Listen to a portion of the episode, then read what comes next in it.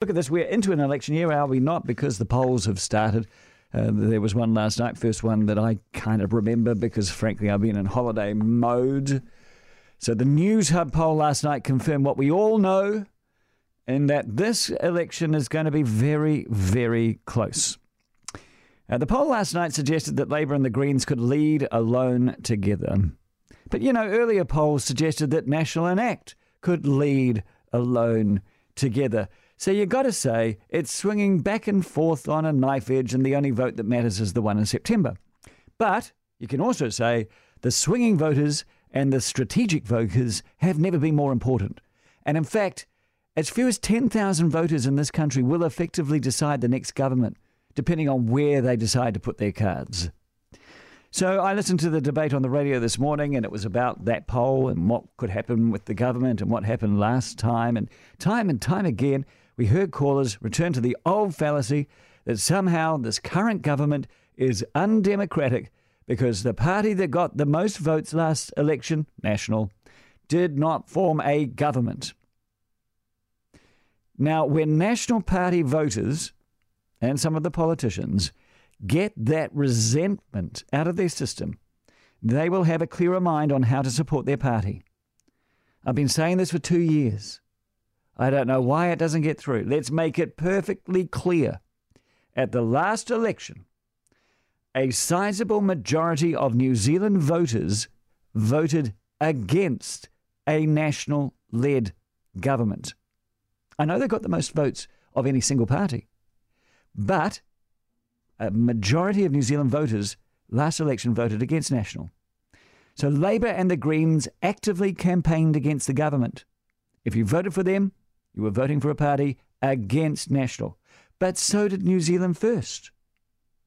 Remember, New Zealand First campaigned against high immigration numbers, just like Labour, unlike National. Remember, New Zealand First campaigned for rail, just like Labour, unlike National. I can go through loads of these. And to make it even more perfectly clear, the New Zealand First slogan was had enough? Had enough of a national government? And if you look at the speeches, the constant refrain was that it was time after nine years of national for a change. Now, this was very clever by New Zealand First, to be honest, because it was not clear whether they were going to change the national government's policies by being in a coalition with them, or they were going to change the national government by getting rid of them.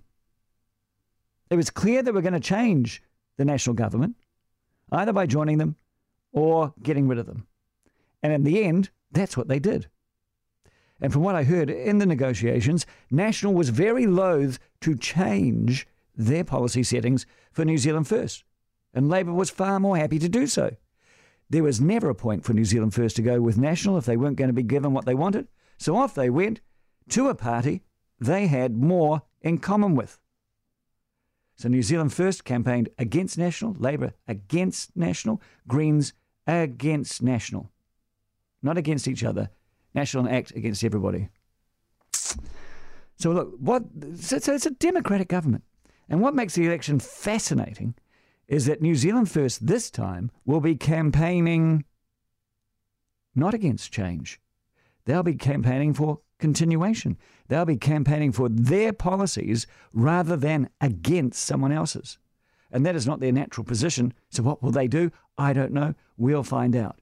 But really, honestly, rather than moaning about New Zealand First's decision two years ago, I have always wished that National and its supporters just got over it, realize where they went wrong, stop blaming others, and start figuring out a way to ensure you get back onto the Treasury benches.